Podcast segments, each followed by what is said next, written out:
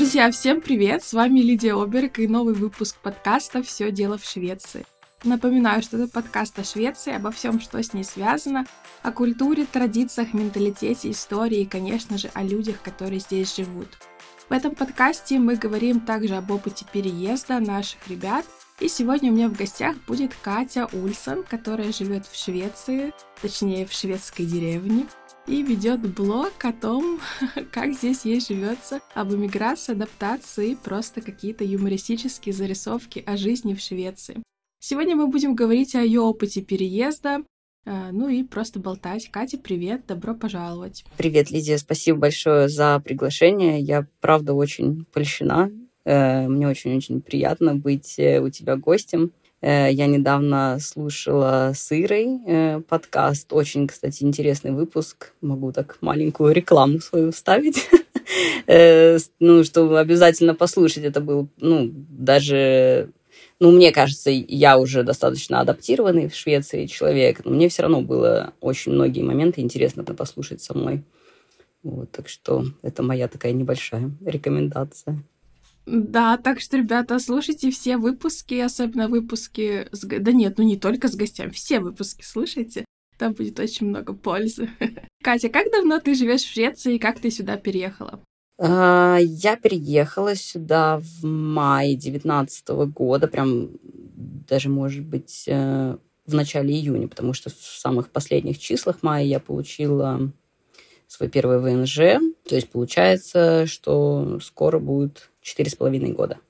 Да, как я переехала, я познакомилась с молодым человеком, он был из Швеции, и познакомились мы в Санкт-Петербурге. И спустя какое-то время, ну, пришло время решать, э, как быть дальше. Мы решили, что есть смысл мне переехать к нему, э, потому что у него здесь э, своя фирма, он сказал, что мне будет намного тяжелее свою жизнь в Швеции оставить. Поэтому мы подали документы э, и спустя какое-то время получили решение. Ну, такая достаточно классическая история переезда в Швецию, ну, тех, по крайней мере, кто приходит в подкаст. Э, ну, а долго ли вы ждали? Потому что я знаю, что в какой-то момент были очень длинные очереди, в какой-то момент э, они стали покороче. Да, мы ждали, ну, в моем понимании, мы ждали достаточно долго, практически год у нас ушло с момента угу, электронной угу. подачи документов до окончательного решения. Мы подали, ну да, получается, мы подали документы в июле, мы получили, по-моему, я получила, если не ошибаюсь, 29 мая следующего года. Твой муж, он э, какие-то связи имеет с Россией? Ты говоришь, вы познакомились в Санкт-Петербурге, он говорит по-русски? Э, да, он здесь немного необычная история. Мы оба летали, мы занимались э, одним и тем же спортом, мы летали в аэротрубе. Сейчас, наверное, у многих вообще встанет вопрос, э, что это такое, объясните. Э, я не знаю, кто-то, может быть, слышал, не слышал. Это, можно сказать, да, тренажер свободного падения. Ну, вот, и кто-то приходит э, туда просто получить какие-то впечатления, может быть, если кто-то боится прыгать с парашютом, да, например, то можно попробовать полетать в аэротрубе, то есть ощущения, в принципе, те же самые, но прыгать из самолета не надо. А, Это хороший бонус. Да. А, а кто-то, ну, как мы, Йенс, мой э, муж, э, мы начали уже более углубленно заниматься э, этим видом спорта. Э, сейчас, наверное, тоже многие удивятся, что есть спорт такой аэротрубный.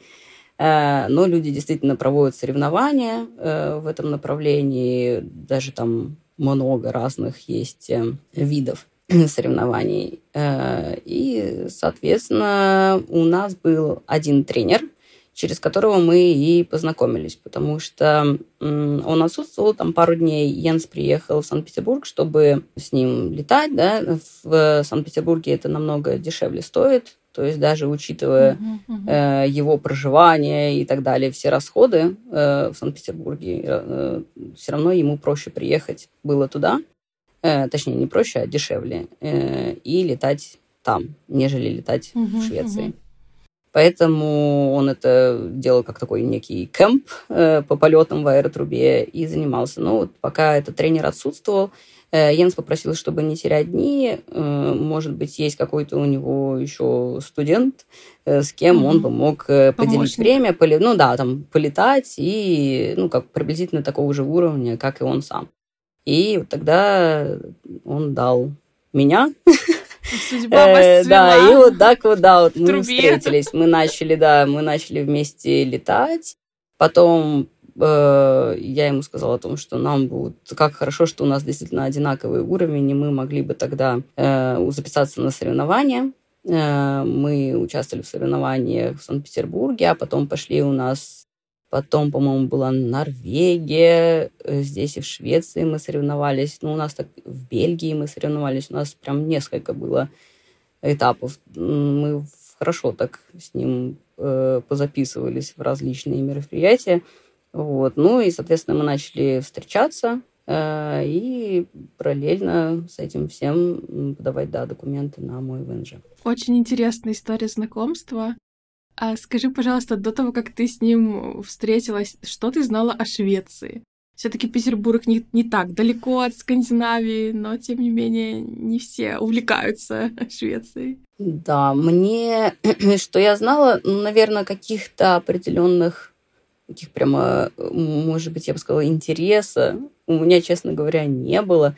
Мы были здесь с родителями, э, наверное, может быть, один или два раза. У нас был такой тур Финляндия, Швеция, Норвегия, и обратно мы как-то так mm-hmm, более mm-hmm. уже коротким путем, паромным возвращались назад.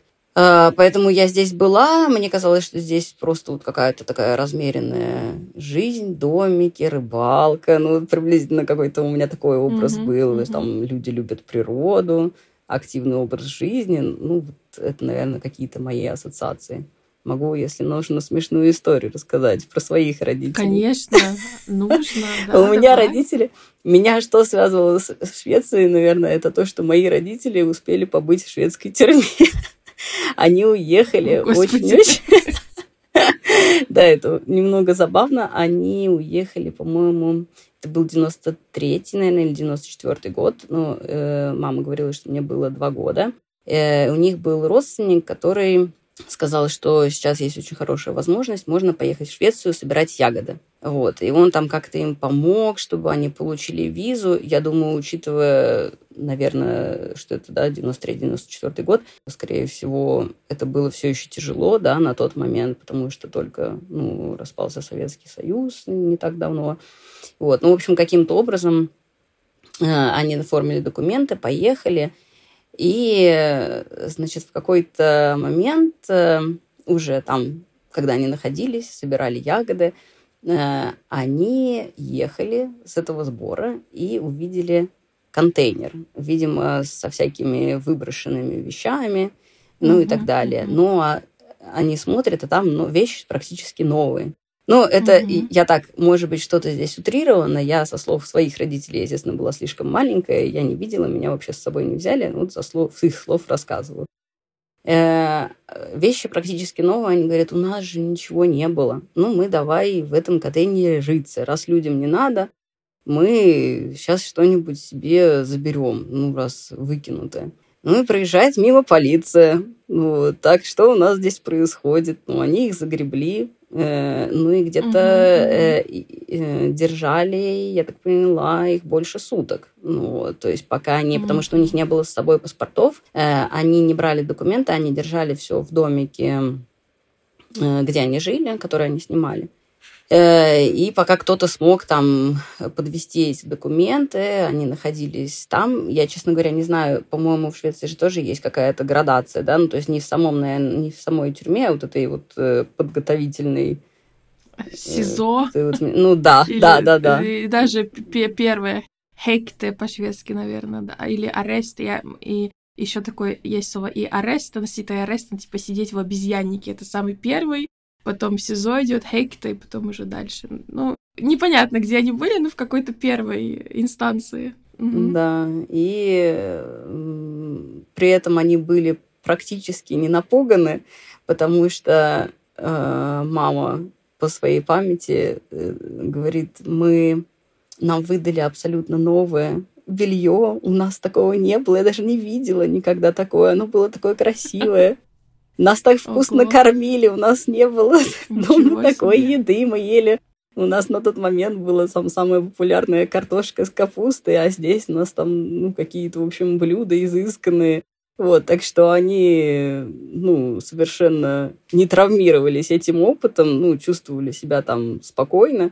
Вот, но им, э, в общем, отправили их потом назад, сказали, даже, по-моему, если они не привирают, чуть ли не денег им дали на бензин, сказали, едьте обратно.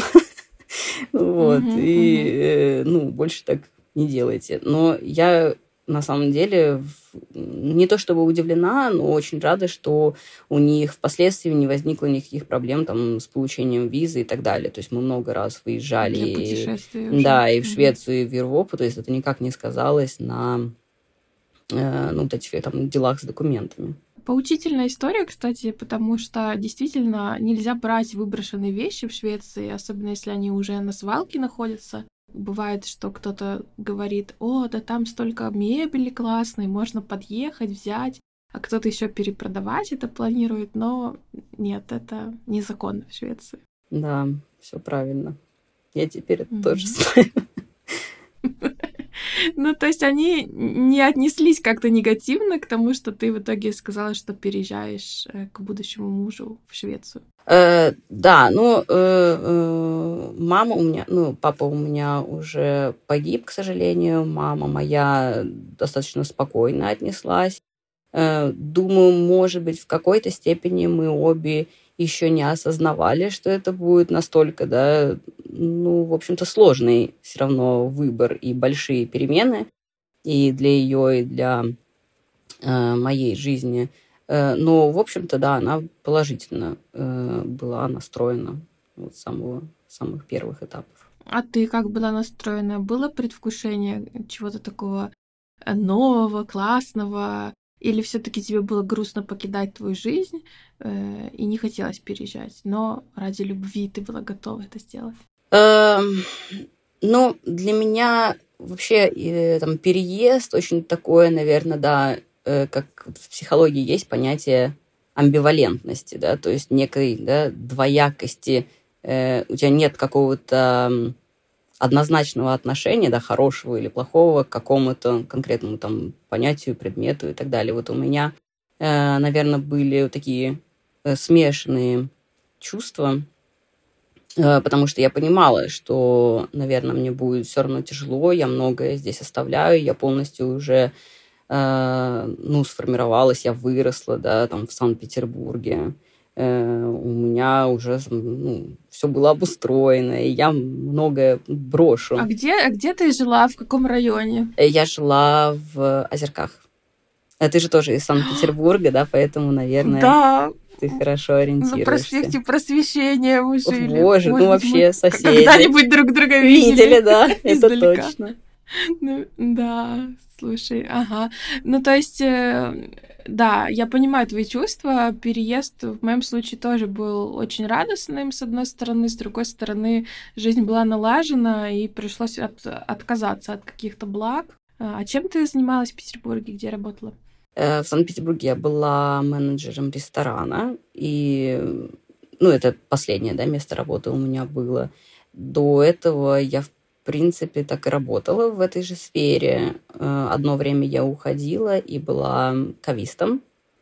Кавист — это, в принципе, то же самое, что сомелье, только сомелье работает в ресторане, э, а кавист, как правило, э, работает, например, либо в винном бутике, либо это просто какой-то специалист, да, который работает с вином, образно говоря. Uh-huh, uh-huh, uh-huh. А вот, потому что я думала, что я устала от этого всего, от этой ресторанной сферы, я должна попробовать что-то другое, но вот как-то к такой офисной работе я так и не прижилась. То есть э, потом я снова ушла в ресторан, и вот в последнем, последнем месте работала 4 года, наверное. Мы, э, мы открывали прям переделывали одно место, и я его, можно так сказать, э, прямо, ну, не, не взрастила, конечно, то есть э, как, как просто сотрудник, ну, была не имея не права, да, но я была с самого начала, мы прям много чего с ребятами там решали, сами что-то обустраивали. Это было очень здорово, на самом деле, посмотреть, как э, место э, просто практически с нулевой выручки вырастет, ну, там, в хорошее прибыльное заведение. Вот это был крутой опыт. И получается, когда ты переехала, э, как тебе вообще понравилось? Ты уже была до переезда в доме мужа? И сразу ли вы переехали туда, где вы сейчас живете? Как все происходило? Да, я уже была, наверное, не сколько, может быть, один или два раза. Ну, так сейчас на скидку не вспомню, потому что, э, э, честно говоря, так у нас получилось, что я приезжала сюда меньше, чем Йенс ко мне приезжал в силу его работы. Так как у него все-таки mm-hmm. да, ну, своя фирма, ему проще выстроить какой-то свой график, подстроиться. Я не могла отсутствовать да, какое-то большое количество времени. Поэтому здесь нужно отдать ему должное. Он ездил ко мне очень много. Я даже не помню, я последний раз подавала документы на его визу. И я, я считала его поездки э, ко мне. И мне кажется, он был э, ну, где-то около 28 раз в Санкт-Петербурге. То есть Ого, очень... ничего да. себе!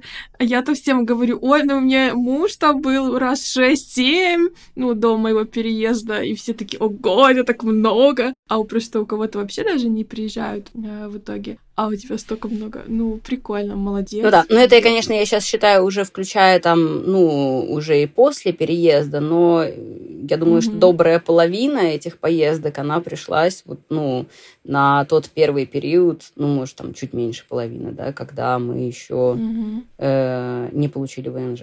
Mm-hmm. Ну, как ему нравится в России? Он не чувствует большого столкновения менталитетов?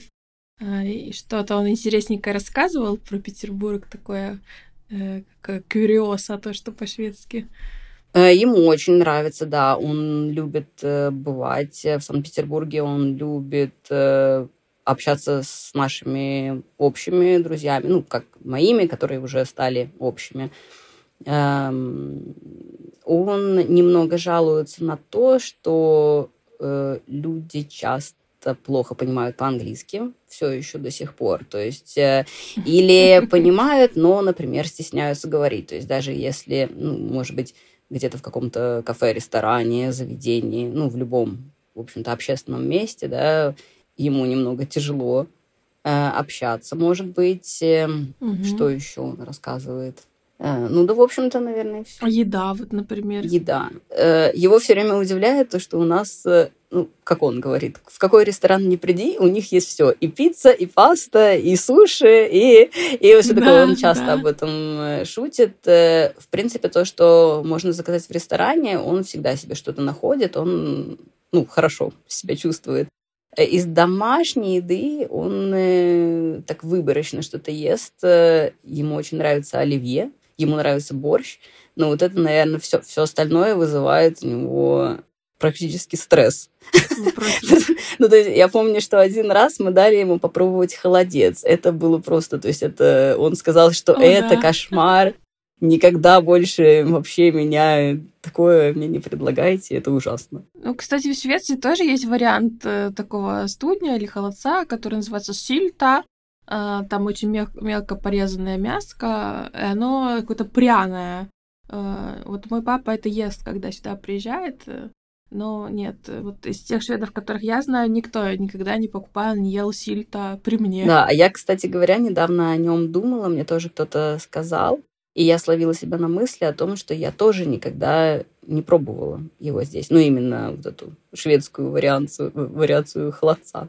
Э, так что надо будет как-то ради интереса на самом деле пробовать. Но я тоже никого не видела. Я не видела, чтобы где-то на стол там в семье у мужа ставили или кто-то из друзей. То есть я никогда не сталкивалась на самом деле с этим блюдом. Ну, вы живете в Даларне, в одной из самых традиционных провинций Швеции. Кто слушает подкаст, тот знает, что у меня с Даларной есть связи, я там много училась, жила в какой-то момент э, по обмену, когда была. И как, э, как тебе вообще Далларна? Он тебе муж сам оттуда или вы уже туда переехали откуда-то? Да, он родился в Фалуне.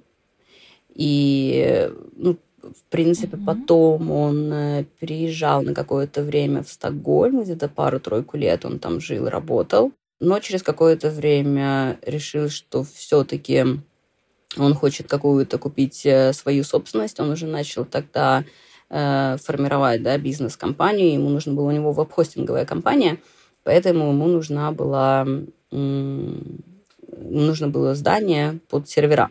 Вот, и он понял, что это, наверное, все-таки должен быть э, ну, дом, да, участок и так далее, чтобы он это все мог расширять. И э, он нашел да, себе дом в нашей небольшой деревушке в Телберге. Ну, вот, чисто ему понравилось само предложение. Это была, ну, такая, скажем так, достойная э, цена за э, то, что прилагалось. Вот, и он как-то вот обосновался здесь. Да, а так, ну, в принципе, да, получается, что он с самого начала жил, жил и родился в Даларне, да. По-шведски называется житель угу. Даларны Дальмас или Далькар. Такой типичный. А после Петербурга, как тебе было оказаться в таком э, традиционном шведском месте? Да, это было немного э, сюрреалистично с какой-то стороны, но я себя чувствовала, знаешь, примерно как на даче. ну, то есть у меня такое ощущение было, что вот я просто да, да, понимаю. Э, и я, наверное, как-то до сих пор не могу э, отделаться от этого чувства. Не знаю, в силу чего. То есть у меня просто такое ну, э, ощущение, что мы где-то ну, за городом, наверное, живем. Приблизительно так. Но здесь очень уютно. Я могу сказать, что именно с самой деревушкой нам повезло. У нас такая Э, такое туристическое место. Мы живем э, недалеко от озера Сильян. Э, такая географическая справка, оно, по-моему, седьмое, да, если угу. ты, может быть, не знаю, поправишь. По-моему, седьмое или восьмое. Ну, ну да, одно, одно из, из самых крупных. крупных. Мы живем недалеко угу. от озера, и здесь действительно очень-очень красиво. У нас на, по-моему, 500 постоянных жителей, здесь 9 или 8 отелей э, со спай всякими, да. Мне надо туда поехать. Да, обязательно, конечно. Так. Э, вот, и здесь действительно, ну, происходит все время там на выходных или под какие-то праздники, Рождество, здесь как бы происходит какая-то движуха. И вот из-за этого, я считаю, мне немного полегче, то есть здесь не, э, нет такого ощущения, что вот ты, ну, приехал в никуда, да, в леса в какие-то, потому что у Йенса, mm-hmm, например, mm-hmm папа э, живет немного тоже так удаленно от всего, тоже в небольшой деревушке, и вот у них прям такое ощущение, что ну вот вокруг ничего нету. Вот есть несколько домов и все. Я понимаю, ну, вот такая ты как бы немного пустота. Мы когда переехали, да, оказались в такой, ну, там первое место нашего жительства, это такой, ну, типа, ну, даже я бы не, назвала, не назвала это хутор, это просто вот такой, как э, лес, такая местность, и там несколько домов. И вот в магазин нужно ехать на машине, еще куда-то на машине. То есть э, мы как-то э, хотели э, с моим мужем поесть Макдональдса вечером. Он такой, ну все, поехали в Людвику. У нас там ближайший крупный был Людвика, это первый Макдональдс рядом был. И туда нам было ехать 40 минут. Но это было очень вкусно, потому что, ну, как-то, знаешь, жестко так захотелось. Но реально, да, вот э, ехать далеко во, во все места, даже просто в магазин. И это реальность для очень многих тех, кто живет в Швеции. В основном люди думают, что ого, там Стокгольм, Швеция, это примерно одно и то же, но на самом деле нет. Большая часть, э, конечно, живет, э, ну не все живут в отдаленных таких местах, но в совсем маленьких городишках, поэтому очень интересно послушать о твоем опыте. Э, расскажи, что самое главное? Я так понимаю, наличие прав и автомобиля очень важно для проживания в таких местах. Как у тебя с этим? Да, я могу сказать, что это очень важный момент. Я э, безумно рада, что мы занялись этим вопросом. Э, я права получила еще в течение первого года, когда после того, как переехала. Э, если бы, наверное, я не имела возможности водить машину, я бы совсем сошла с ума, вот, честное слово, потому что выбраться... У нас есть, например, тот же магазин, где-то, наверное, э, если идти пешком, ну, наверное, может быть, полчаса, ну, минут 20 точно, в любом случае, быстрым шагом. Ну, то есть это туда-обратно, да, просто для того, чтобы в магазин сходить, это, образно говоря, там час, да, по времени. И все. И больше, в общем-то, один продуктовый магазин, это в котором не все можно найти, да. Все остальное э, нужно ехать на машине где-то как минимум минут 15 в какие-то соседние э, города покрупнее, э, чтобы, может быть, э, что-то еще дополнительно себе купить, там, я не знаю, что-то из одежды, ну и так далее, да. Все требуемые вещи, может быть, какой-то банк, да, или, ну и так далее. Поэтому, да, машина — это, конечно, э, важный момент. Есть у нас здесь э, и автобусы, и, например, есть железнодорожная станция, можно, в принципе, да, взять поезд. Но, во-первых, это расписание, да, э, нужно подстроиться под график транспорта. Это не всегда бывает удобно. И, ну, соответственно, погодные условия, какие-то еще моменты. То есть это, ну, мы буквально недавно э, с мужем ехали куда-то по делам э, утром и э, захватили девочку с собой, довезли ее до гимназии ну, то есть до школы, да, а она сказала, что поезд отменили. Она была в такой, ну, чувствовала, что у нее уже легкая паника. Она на дороге махала нам рукой, э, и мы остановились, спросили, ну, чем-то мы можем помочь. Она говорит, да, пожалуйста, если вы едете в Лександ, это от нас соседний городок, э, не могли бы вы меня захватить, потому что я опоздаю на там, экзамен какой-то вот, отменили мой поезд. То есть вот такие ситуации происходят с транспортом, ну, по крайней мере, я не знаю, как по всей Швеции, в нашем регионе точно. Я это слышу не первый раз, да, что поезд там задерживается или там он отменен или еще что-то такое. Вот, поэтому, ну, наличие собственного автомобиля и прав, это, да, это важно. Это альфа и омега. А давай уточним для тех, кто, может быть, не совсем разбирается, что за девочка. Гимназия — это не маленькая девочка, там не 8-10 лет, а уже там 16, 17, 18, то есть это старшие классы. Ну, конечно, все равно ребенок, но не, не такой, не малыш. Ну да, да, девочка, ну девушка Малыши уже. сами, наверное, так далеко да, не да. ездят. Да, все правильно, да. А вот расскажи, у тебя были права до переезда? То есть в России ездила ты? И, и как процесс получения шведских прав у тебя прошел? Да, у меня уже были права. Я считаю себя достаточно таким уверенным водителем. Я вожу с 18 лет я люблю водить, ну, то есть я, для меня это в принципе, даже там в Швеции, не в Швеции, это такой важный момент, это некоторая свобода, да, передвижения, то, что я могу сесть за руль и поехать, да, куда мне да. надо в любой момент. Поэтому э, я переехала уже будучи, ну, скажем так, да, с определенным водительским опытом. Э, мне было права получить и я не могу сказать, что прям не тяжело, нужно было... Я находила большие затруднения, наверное, даже в изучении теории, потому что очень много таких каверзных вопросов, например, про окружающую среду в тестах про статистику. То есть мне даже уже на самом тесте, на экзамене попался вопрос, mm-hmm. по-моему, какая группа э, лиц впадает, ну, там, попадает в аварии чаще. И там очень маленькие границы. Например, с 18 до 19, с 19 до 20, там, например, из 20 до 21.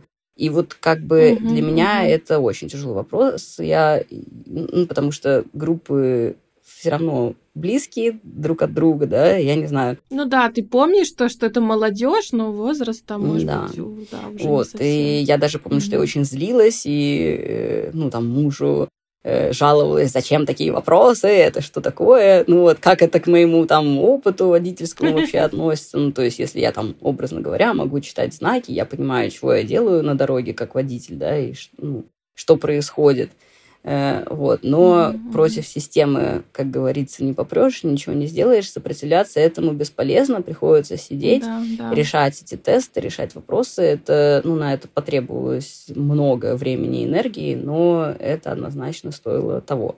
Ну, я имею в виду это все сдать сразу и закрыть этот вопрос. Ребята, слушайте мой выпуск про водительские права. Есть отдельно среди выпусков, но вы все знаете, что я не люблю водить, и шведских прав у меня нет, но я нахожусь в процессе этого, в процессе получения. Надеюсь, когда-нибудь я запишу выпуск о том, что у меня появились шведские права. Ну, видишь, мы живем в центре города сейчас, и мы осознанно продали машину, когда переезжали, потому что, ну, с точки зрения финансов, э, у нас достаточно дорогое жилье, и нужно было выбрать там квартиру или машину, грубо говоря. Вот, ну и плюс это не так необходимо, но, конечно, то, что ты говоришь, свобода, да, куда хочешь ты поедешь, в, там, в любой магазин, да даже не обязательно магазин, с детьми, вот куда-то их свозить, особенно там на пляж, в лес, это супер полезно. Так что все, кто в Швецию планирует переезжать, займитесь э, вопросом получения прав в первое время. Мне кажется, сделать это в первое время э, проще, чем потом, потому что потом ты такой же обжился, ну, вроде бы там, ну, можно получать, а можно не получать. По стоимости сориентируй, как, как сейчас вообще. Ой, это... мне бы самой вспомнить, потому что сейчас это уже, э, получается, было несколько лет назад. Э, вот честно говоря, ну, сами экзамены, по-моему, около... Вообще, честно, Лидия, не буду я сейчас врать. Мне кажется, вот я в голове так держу около, наверное, тысячи, может быть, крон. Нет? Я, честно говоря, э, вот. Да, именно сама сдача экзаменов. Вот, мне кажется. Ну, там разные, да, там несколько этапов, но в общей сложности, так скажем, от 10 тысяч, да, если туда включить уроки вождения, потом все вот эти экзамены, какие-то там и, госсборы, еще что-то. 10 тысяч крон, от 10 тысяч крон, я бы так сказала. Ну так да. Я, я, да, про тысячу я имела в виду именно сами, ну, вот эти госпошлины, да, которые нужно будет за экзамены mm-hmm. сдать, да, но да, да. так как большинству да. еще требуются, да, уроки вождения, я тоже слышала вот эту цифру, Ее я помню, э, где-то около 10 тысяч. У меня, кстати говоря, такой небольшой э, совет тем, у кого есть здесь, получается, близкий человек, ну, получается, вот как у меня муж, он может стать официально хандледере, да, это называется. То есть он может, чтобы вы не ходили в автошколу, э, человеку, у которого уже есть водительские права, там опять-таки нужно свериться, у него должен быть определенный возраст, стаж и так далее. Вы можете подать документы, э, чтобы он вас официально обучал. Ну, то есть тогда вы сэкономите на автошколе. Вот. Мы этого не делали только потому, что я еще имела право водить сама. И первый год э, после переезда и не знаю, если это не отменили, э, можно водить по своим... Не отменили. Да, ну не вот можно водить по своим, э, да, там, правам, получается, либо российским, либо ну, какой-то другой страны до получения шведских прав. И вот так вот мы ездили, накатывали. Я очень давно не ездила на механике, и он мне напоминал какие-то вещи. Вот, мы с мужем так катались. Кстати, сейчас большинство людей на автомате получают права в Швеции. А, и учитывая количество машин с такой коробкой передач, вполне тоже может быть вариант для тех, кто там испытывает какой-то стресс э, от мультитаскинга, переключения передачи, там считывания знаков, тоже такой вариант. Достаточно популярный, и а, в школах э, тоже есть такая услуга, можно экзамен сдавать отдельно автомат, поэтому рассмотрите. Катя, расскажи, пожалуйста, о своем блоге. Как тебе пришла идея его вести и что ты там рассказываешь? Как вообще ты видишь Швецию сейчас, спустя несколько лет проживания тут? Да, ну по поводу блога, на самом деле, оглядываясь назад, мне немного обидно, что я не начала это делать сразу, наверное, после переезда, потому что, в принципе, желание у меня есть давно, но начала, ну сколько, я, получается, там чуть меньше года, где-то год, наверное, назад, я начала уже действительно, ну, пытаться как-то да, заниматься этим. Эм, поэтому у меня, у меня очень давно зрело много всяких мыслей по поводу там, мне, что я переживаю сама. И мне в первую очередь хотелось, чтобы мой опыт был кому-то э, ну, полезен, да, чтобы люди имели такое ощущение в себе, там, о, ну, получается, у меня есть такие ощущения, я не один, да, у кого-то такие чувства тоже были. Э, потому что когда я переехала, э, эмоций было много разных, э, как это принято говорить, и там эмоциональные качели всякие и так далее. И я начала себя за это винить. Ну, потому что в голове у меня был такой вопрос, ну, то есть это же было твое осознанное решение, правильно? Ты переехала, ты же этого хотела, угу, чего ты сейчас, да, получается, да. вроде как-то и ноешь. Ну, что тебе здесь как-то э, ну, там, грустно, плохо, вот что-то там не нравится, что-то не так, это вообще, ну, неправильно. Я боялась об этом мужу говорить, потому что мне казалось, что ему от этого тоже будет, ну, не очень приятно. Э, он очень много вложил, э, ну, своих сил и энергии, да, чтобы я сюда смогла переехать. Мы этого оба так хотели, и получается, mm-hmm, что, ну, я вот в таких каких-то, ну, разбитых чувствах, и я об этом молчала.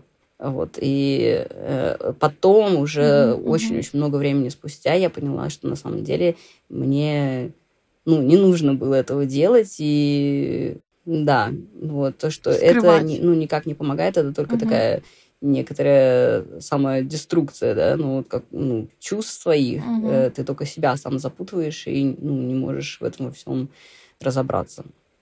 Да, поэтому блог в основном, даже несмотря на то, что там много каких-то юмористических зарисовок, почему? Потому что юмор мне самой помог справляться, э, с каким-то вот все это вывозить.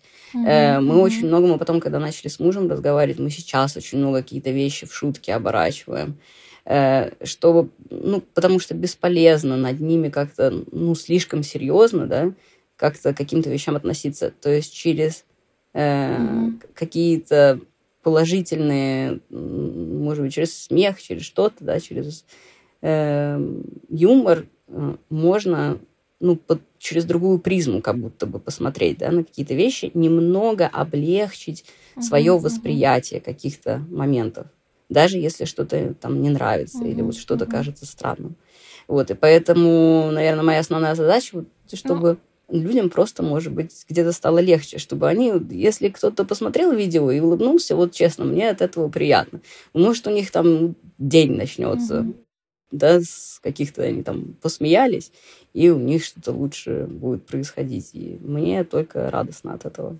Да, я видела твои ролики, они мне попадались в ленте, и они действительно очень хорошо подмечают какие-то шведские реалии. Там и про одежду, что ожидание реальность, там и про изучение шведского.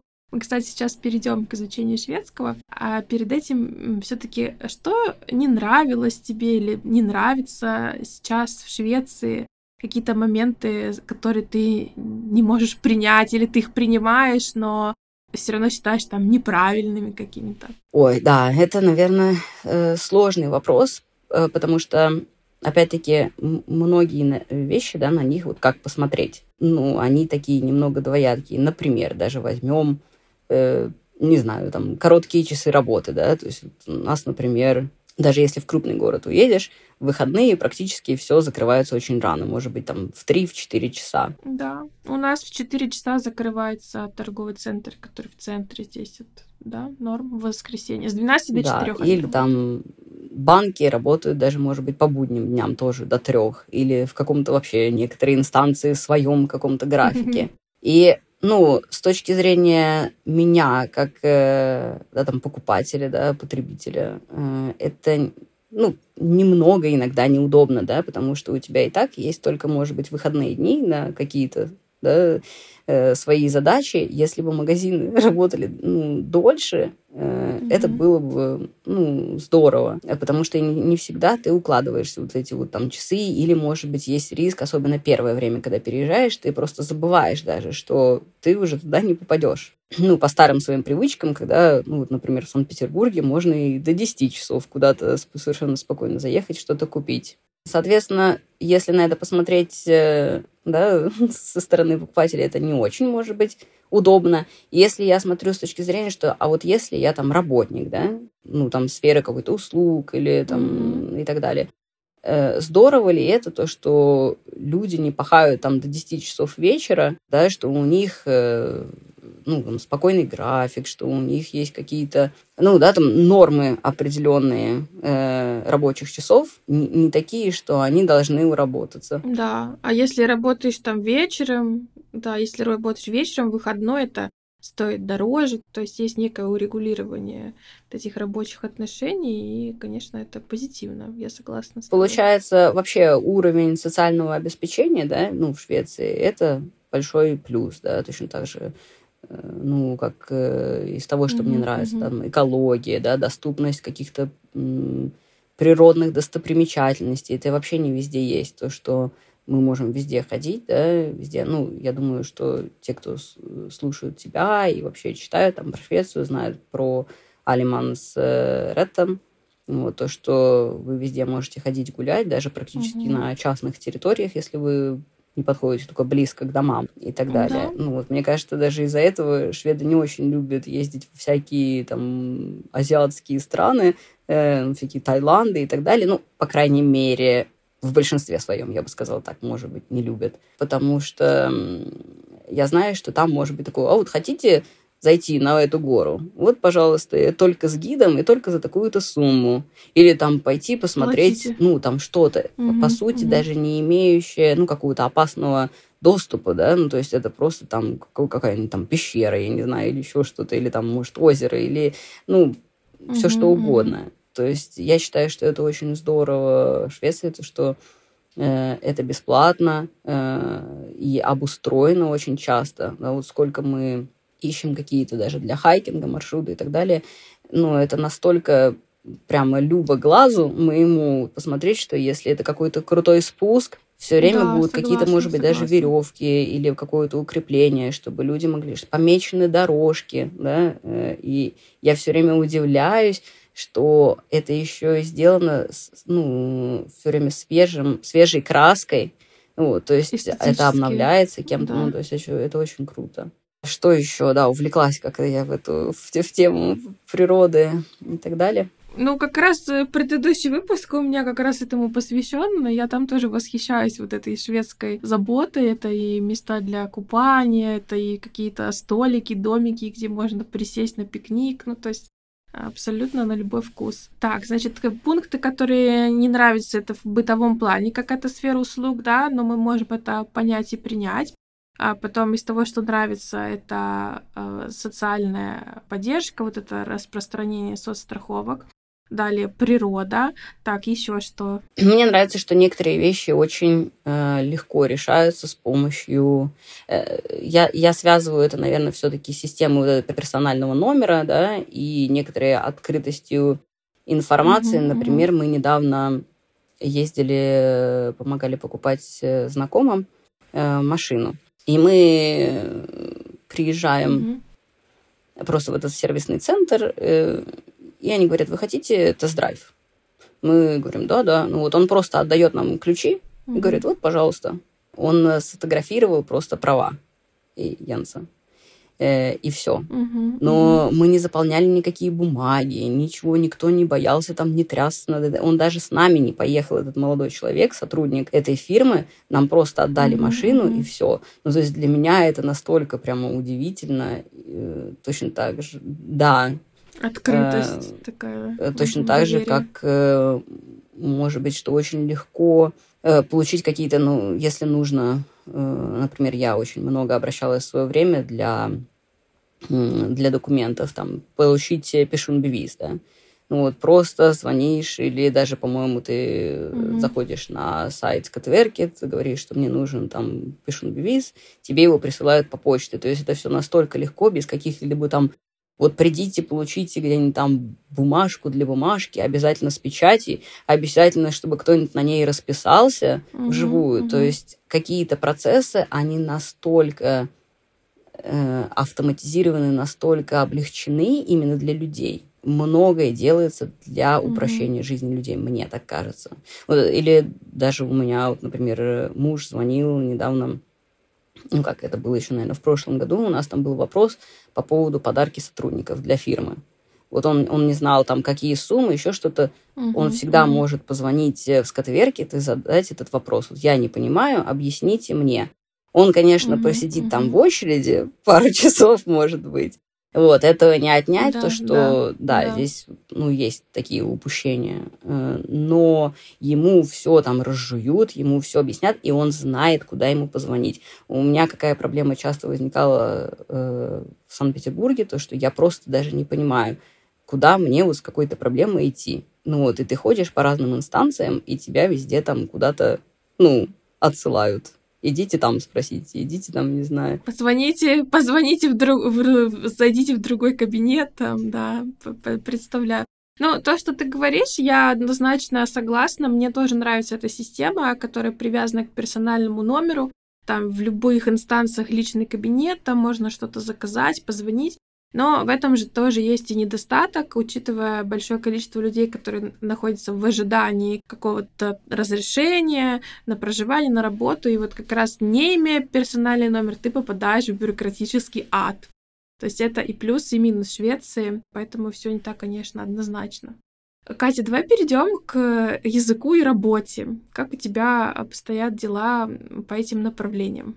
Как, как отношения со Швецией? Сейчас с каким-то, ну, можно сказать, не то чтобы чудесным образом, но э, давай так, я все-таки начну э, с самого там, да, самого начала. Я начала учить язык еще до того, как я переехала, так как мы стали понимать, что, что правильно, процесс затягивается, правильно. решения нет-нет-нет. Э, мы поговорили и решили, что мне, наверное, есть смысл, может быть, найти преподавателя и ну, потихоньку хотя бы какие-то азы учить, что я и начала делать. Вот, поэтому у меня была какая-то небольшая база. Не так, чтобы я прям, ну, разговаривала, но что-то я уже знала, там, алфавит, да, может быть, какие-то там небольшие нюансы, ну вот, может быть, самые там важные слова. И я, когда приехала, мы подали документы, соответственно, на SFI. Потом я начала ходить туда, и меня сразу взяли в группу D.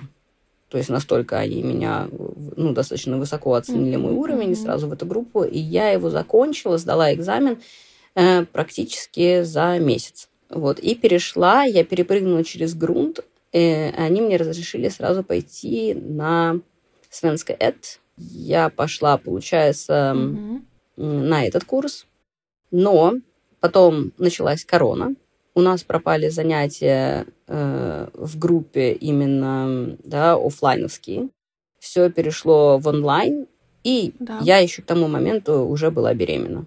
Вот. И поэтому вот на этом прекрасном этапе mm-hmm. все мое изучение шведского полностью остановилось. То есть я вообще, мы с мужем разговариваем на английском, и я полностью перестала учить mm-hmm. язык вообще каким-либо образом.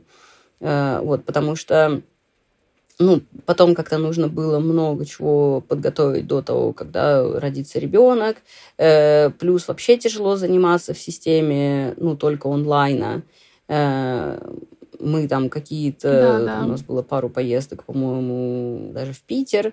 Э, ну, в общем, все, на, все было на куче. Ну, вот мы еще и ковидом успели поболеть. Ну, то есть там много всего происходило. И, ну, все, после этого ребенок родился, и я так и не возвращалась к учебе. Э, вот, то есть все мое, у меня есть либо вот запас, который был наработан там, все остальное уже пришло с того момента, как я начала работать. Вот, работать я начала более основательно, наверное, последний год. Ну, может, чуть больше. Ну, а ты планируешь продолжать обучение? Как тебя не ограничивает это в повседневной жизни? То, что у тебя там не до конца пройдены какие-то курсы? не хватает, может быть, каких-то знаний? В принципе, ситуация у меня а, обстоит так. Э, я решила для себя, что, э, ну, я не могу ухватить сейчас все, э, да, то есть я не могу и иметь, ну, там, и работать, и вести блог, и и учиться, и еще что-то, и у меня там ребенок все еще маленький, да, э, много времени как бы уходит на, mm-hmm. ну, да, на то, чтобы с ним находиться. Мне не успеть все. Поэтому сейчас у меня в приоритете, я вот даже ну, последний месяц для себя это все анализировала, я решила, что я хочу развивать блог. Э, я очень ну, серьезно настроена в этом направлении. Mm-hmm. То есть я буду, естественно, продолжать эм, работать. У нас еще есть там, ну, с Йенсом такой небольшой э, в перспективе проект, да, там по работе. И эм, Пока что учеба у меня не стоит на, ну, я имею в виду учеба именно шведского, да, не стоит в приоритете. Но я четко себе uh-huh, понимаю, uh-huh. что если так сложится обстоятельства, что мне нужно будет, ну, добить э, это обучение, то, естественно, я пойду совершенствовать uh-huh. язык, свое произношение и так далее.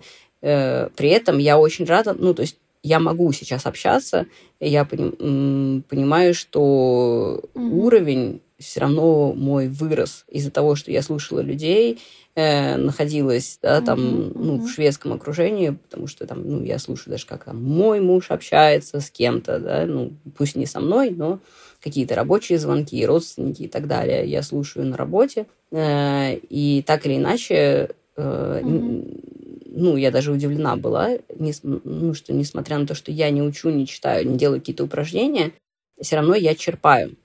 Вот я чувствую, что э, ну, язык растет.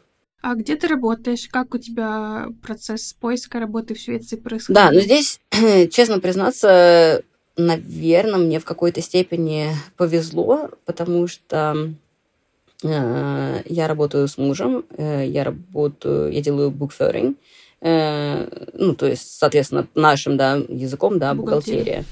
Эм, Э, потом э, было очень интересное предложение где-то полтора года назад.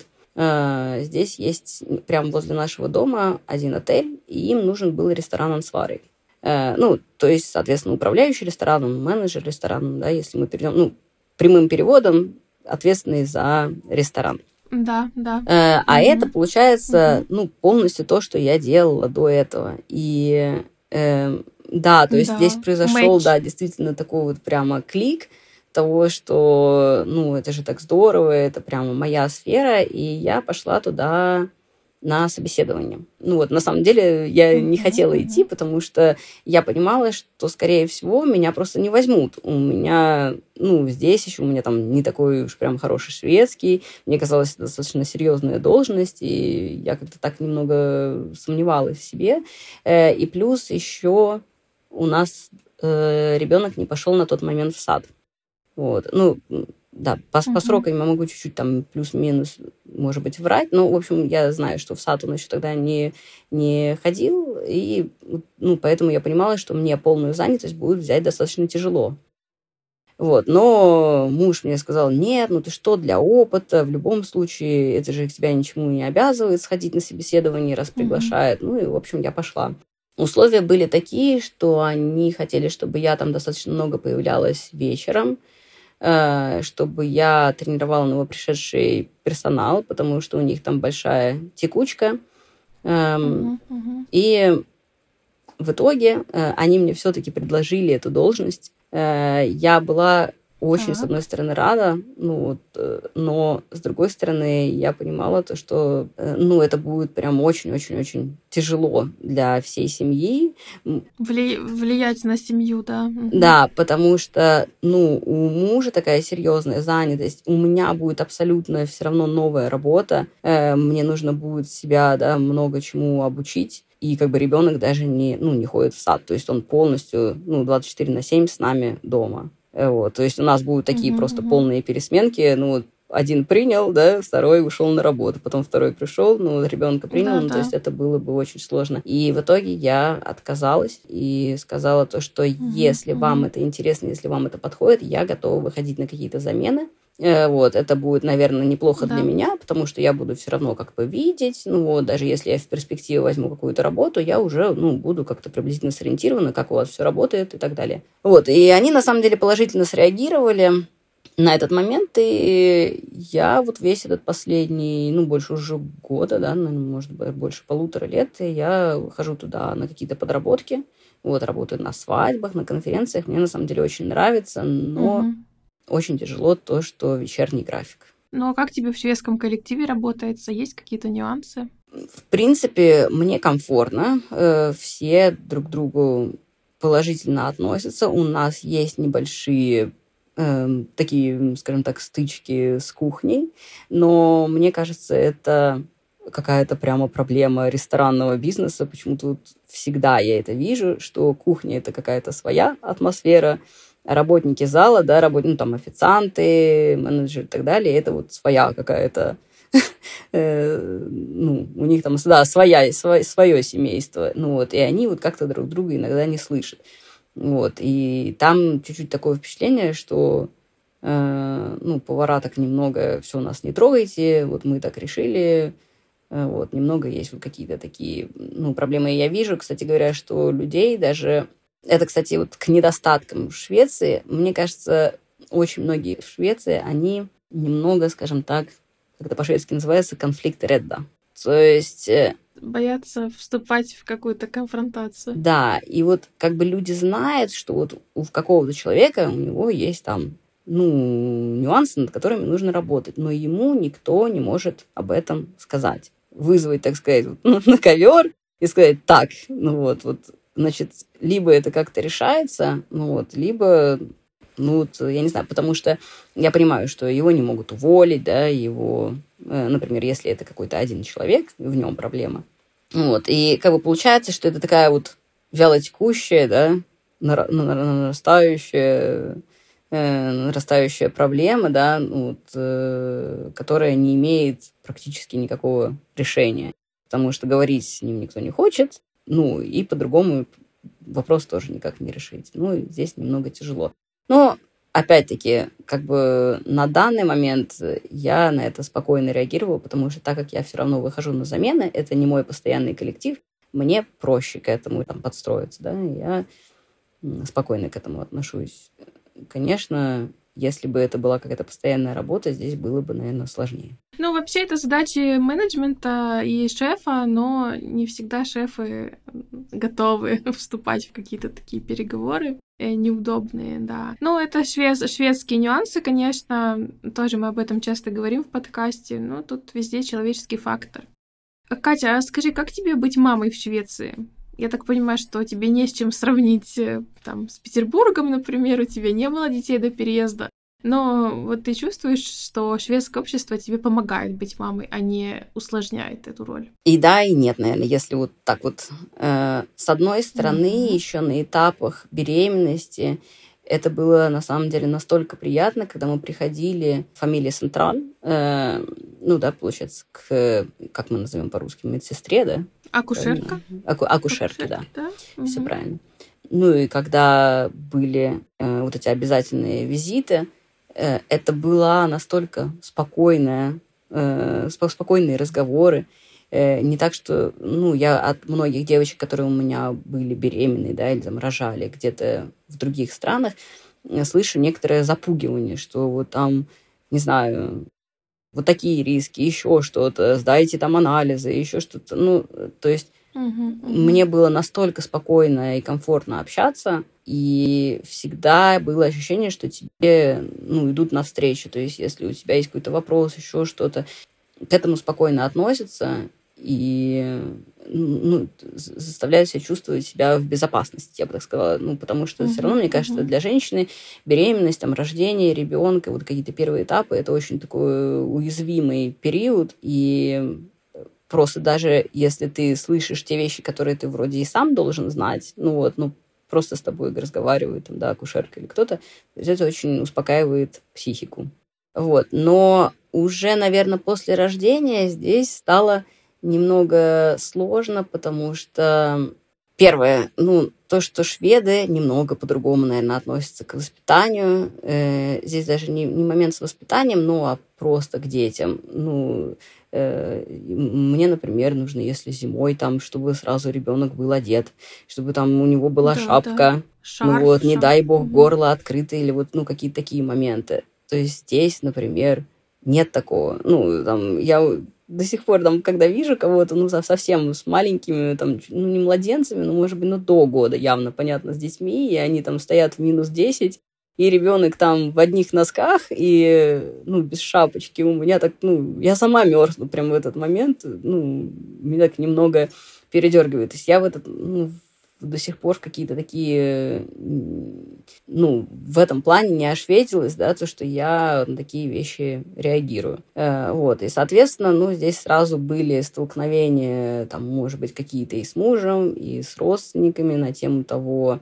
э, там, на тему одежды, э, на тему, я не знаю, там, когда ребенок начинает там прикорм, или вот всякие такие, когда ребенку дать, э, ну, как моя, например, свекровь говорила, то, что в год уже нормально дать мороженое, а я говорила, что вы что, какое мороженое, у меня ребенок еще там на грудном вскармливании, ну вот, какое мороженое, э, вот, и, ну, вот всякие вот такие вот, может быть, мелочи.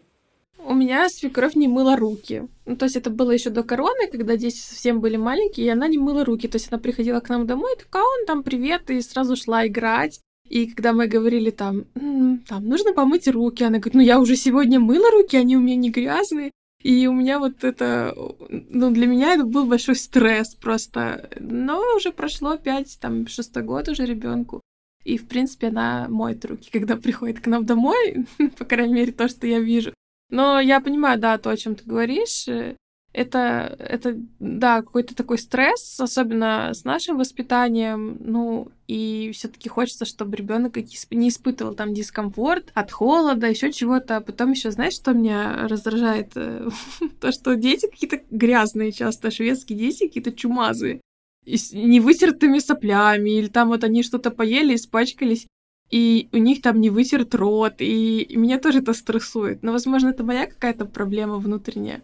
Но я подметила, да, тоже такое достаточно простое отношение ко всем этим моментам, которое я до сих пор не могу принять. Да, я совершенно согласна. Есть, есть такое, я тоже понимаю, о чем ты говоришь. И даже сейчас вот по саду, э, ну, ребенок ходит э, в шведский дет, детский сад, и какие-то вещи я замечаю и думаю, ну хорошо, что это, например, там не мой ребенок бегает. Ну, недавно, недавно, когда еще был август. Нет, какой август? Потому что было уже, получается, холодно. Ну, в общем, я точно не помню, но уже, я так помню, что было не тепло, мы уже такие курточки одевали. Я прихожу, uh-huh, uh-huh. ну вот, и там бегает девочка босиком в одних трусах по улице. О, Господи! Ну, вот, куда-то там, ну, в общем, э, там садиться на землю, ну, вот, в песочницу, ну, то есть там, и я думаю, ну, ну, как? Ну, то есть, ну, в Швеции это нормально. Ну, что, это же дети. Ну, вот она захотела, она там, может, например, отказалась и сказала, а не буду я одевать. Ну и, скорее всего, да, педагоги сказали, ну и не надо. Ну, раз ты не хочешь, мы заставлять не будем. То есть для меня... Ну да, они, не, они же не, не имеют права там как-то надевать, насильственно одевать детей. Но мне кажется, какой-то подход все равно должен быть к таким. Да, ну случаям. вот здесь вот немного тяжело. Ну, опять-таки, я ну, уже так с опытом каких-то ситуаций поняла, что э, я вокруг особо сильно не смотрю и людей там не сужу. Ну, это же в любом случае не мой ребенок, да, то есть когда вот будет непосредственно ситуация там, да, да с да. моим детем, ну, тогда и будем разбираться, как из этого выходить и что делать. А, ну, пока что, ну, ну, смотрим, да, ну, вот где-то что-то улыбнулись, где-то, ну, вот, может быть, там ну, пропустили, так сказать, мимо э, своей реакции, мимо, мимо там, скажем так, не стали лишний раз себя беспокоить какими-то э, ну, чужими uh-huh, ситуациями. Uh-huh. Вот. А так у нас еще была проблема э, с языками. Мы очень много встретили. Я не могу сказать, что очень много, но был определенный негатив, э, на каком языке кто будет говорить. Э, вот, uh-huh, потому что Э, мы, получается, между собой, э, ну, еще раз возвращаюсь к этому моменту, мы с мужем говорим на английском. Угу. И когда родился ребенок, я с ним начала говорить на русском. Ну и, соответственно, так. муж на шведском. Вот. Угу. И мнение, то есть, когда мы куда-то приходили к родственникам куда-то, э, очень часто было, ну, была такая реакция, вы зачем это делаете, э, у ребенка будет каша в голове, ну вот он вообще, он долго не будет говорить, он, ну, там, я не знаю, и вот всякие такие, либо это страшилки, либо какой-то негатив, сразу, ну, возвращались к нам, а почему вы между собой говорите на английском, вы должны говорить на шведском. Вот, то есть это вызывало очень много почему-то всегда дискуссий, и на самом деле это все оказалось мифами. Ну, то есть у нас ребенок, вот ему сейчас, он, он совершенно, он очень рано начал говорить, он говорит сейчас очень хорошо на двух языках, и уже потихоньку даже подключает какие-то английские иногда бывают слова у него проскакивают. Ну, и это очень здорово, и это правильно. И на самом деле сам медицинский персонал, даже акушерки и так да, далее. они советуют. Том, они советуют обязательно говорить на родном языке. Вот, что это естественно, и это в том числе и для связи самого родителя с ребенком очень важно. Поэтому да, пожалуйста, не насилуйте себя, не пытайтесь, ну, говорить на, если вам там не хочется, ну, говорите на своем родном языке, и все будет нормально. Потому что я просто знаю, мне очень многие девочки писали, ну, и спрашивали, вот как у вас, сколько у вас ребенок начал говорить, ну, вот все ли были нормально. Вот у нас такая же, как у вас, ситуация с мужем, и вот там либо муж переживает, либо, ну, сам человек переживает, да, сама мама. Ну, вот, все будет нормально. Вот. Дети, они да, очень это, легко все впитывают. Это испробованный, исследованный путь, э, как раз-таки, что дети хорошо усваивают несколько языков, и обязательно говорите на родном. Лучше говорить на своем, там, на русском, на, на другом родном языке, чем на каком-то не совсем правильном шведском, потому что дети, они достаточно быстро будут слышать эти ошибки в речи, и э, будет у них э, не сходиться пазл. Э, почему кто-то правильно говорит, кто-то неправильно. Конечно, родной язык нужно поддерживать, и в Швеции для этого, конечно, тоже есть разные способы. Ну вот, в частности, медицинский персонал советует поддерживать язык, и мы видим много примеров, когда дети действительно очень хорошо говорят на нескольких языках, Потом в какой-то момент они уже начинают выбирать э, тот язык, который им ближе. Чаще всего это шведский, ну, потому что мы живем в Швеции. Но до того момента, пока есть такая возможность, нужно, конечно, второй, третий язык поддерживать и обязательно заниматься тоже с ребенком. Катя, спасибо большое за такие интересные истории, рассказы. Твой опыт очень ценный. Подходим уже к заключительной части. Я обычно всем в конце задаю вопрос, нравится ли тебе жить в Швеции или нет, э, и почему. И тебе я еще этот, этот вопрос задам, и дополнительный. Какие советы ты можешь дать тем, кто планирует переезжать в Швецию? Да, ну, по поводу э, первого вопроса, я могу сказать, что однозначно мне нравится жить в Швеции. Э, я себя сейчас здесь чувствую спокойно я чувствую, что государство меня там, да, ну, не, не оставит, что если у меня будет какая-то проблема, меня, э, ну, я могу обратиться в органы, я могу там совершенно спокойно доверять там полиции и так далее. Ну, вот есть какие-то, конечно, нюансы, которые меня тревожат, например, э, криминальная составляющая, да, сейчас, которая, ну, увеличивается, и ну, я не совсем понимаю, как это все будет развиваться. Конечно, хотелось бы, чтобы были какие-то перемены. Ну, вот это последний месяц, мне кажется, может быть, не октябрь, но сентябрь, наверное, да и октябрь тоже, э, были немного беспокойны. И первый раз, наверное, у меня было такое ощущение, что ну, я чувствовала беспокойство за, ну, практически, можно сказать, свою жизнь. Ну, вот, потому что когда ты слышишь, что там ну, кого-то, может быть, случайно там ранили на улице или еще что-то. То есть ты начинаешь, конечно, немного э, переживать. Вот. Но на данный момент ничего такого критического, наверное, э, все равно я э, ну, не испытываю. В общем и целом, ну вот, мне, меня все устраивает.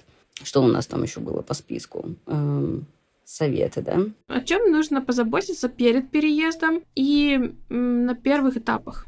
Я бы сказала, что э, желательно, но это в принципе, э, наверное, для любой иммиграции, не только там в Швецию, эм, максимально изучить да, что происходит в стране, ну вот, может быть, даже какие-то законы, которые будут касаться вашей жизни, э, там, ну, совершить максимальную подготовку, да, вот это важно сделать во-первых, это снижает и риски каких-то, ну, своих негативных ощущений, то есть, что не совпадают ожидания, да, э, от действительности.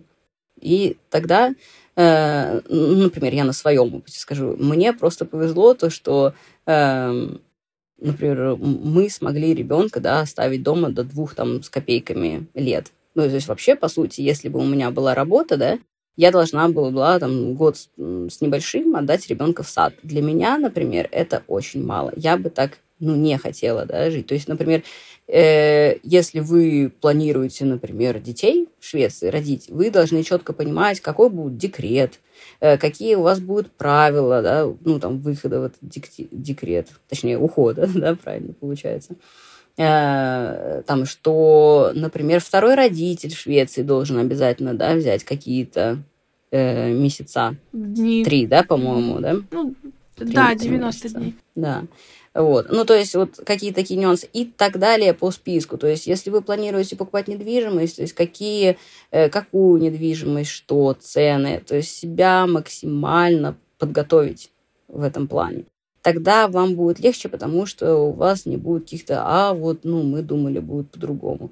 Ну вот, по-другому не будет, потому что, вот, как мы уже раньше сказали, ну, с системой здесь ничего не сделаешь. Ну, там, смотреть налоги, ну, вот, и так далее. Смотреть, ну, даже, например, там, ну, как, какие-то, может быть, сферы бизнеса, если вы в перспективе там будете открывать, может быть, что-то свое. Вот. Ну, например, винный бизнес в Швеции не открыть, да, здесь это все принадлежит, ну, как бы, скажем так, да, государственного ну, не государственная собственность, М- да, монополия. Да, монопольная, да, э, монопольная на алкоголь, да. Вот, поэтому себя подготавливать в этом плане, э, это, наверное... И, конечно ну, же, учить язык, хотя бы какие-то азы. Тебе же было намного легче, да, начать здесь ориентироваться, уже что-то зная на шведском. Да, учить язык э, очень, кстати, помогло еще до SFI, потому что SFI, знаете, это, ну, это хорошо, то, что есть этот да, бесплатный курс. Но это э, многие ходят на SFI прям чуть ли не годами. Ну вот, и учат, и учат, и учат, потому что это очень эм, ну, непростой такой путь. То есть, конечно, ваша эффективность, если вы пойдете э, на какой-то курс или, может быть, даже учиться индивидуально, но это будет ну, намного быстрее. Э, я могу, конечно, сказать, что в этом плане с языком тоже, да, важный, наверное, нюанс. Если есть возможность заранее начать учить, то лучше это, естественно, сделать.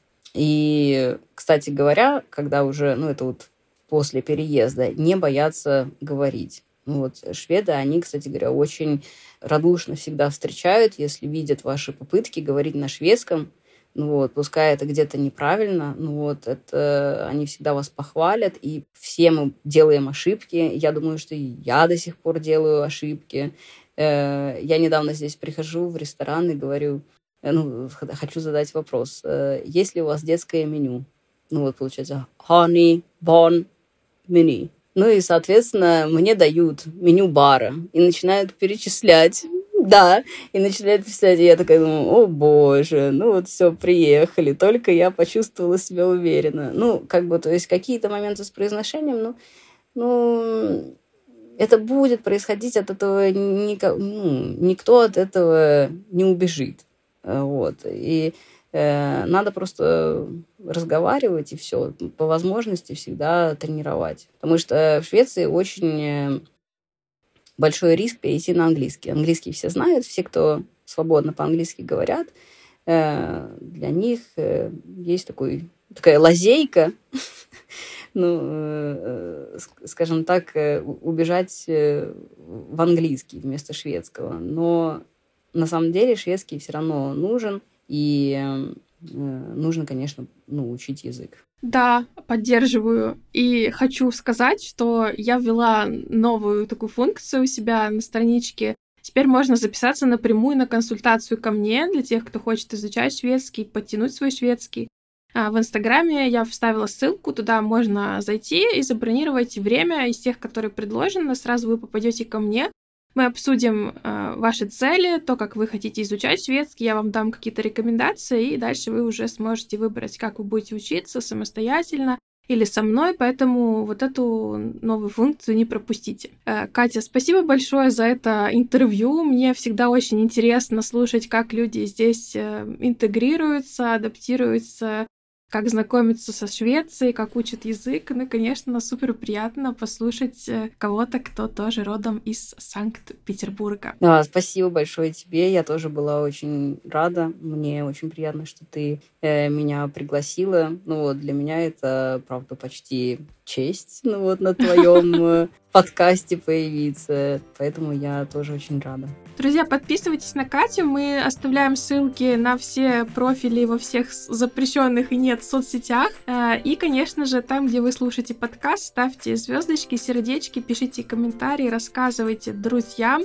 Ну и не забудьте предлагать новые темы для подкаста. Всех целую, обнимаю. Встретимся в новых выпусках. Всем пока! Пока!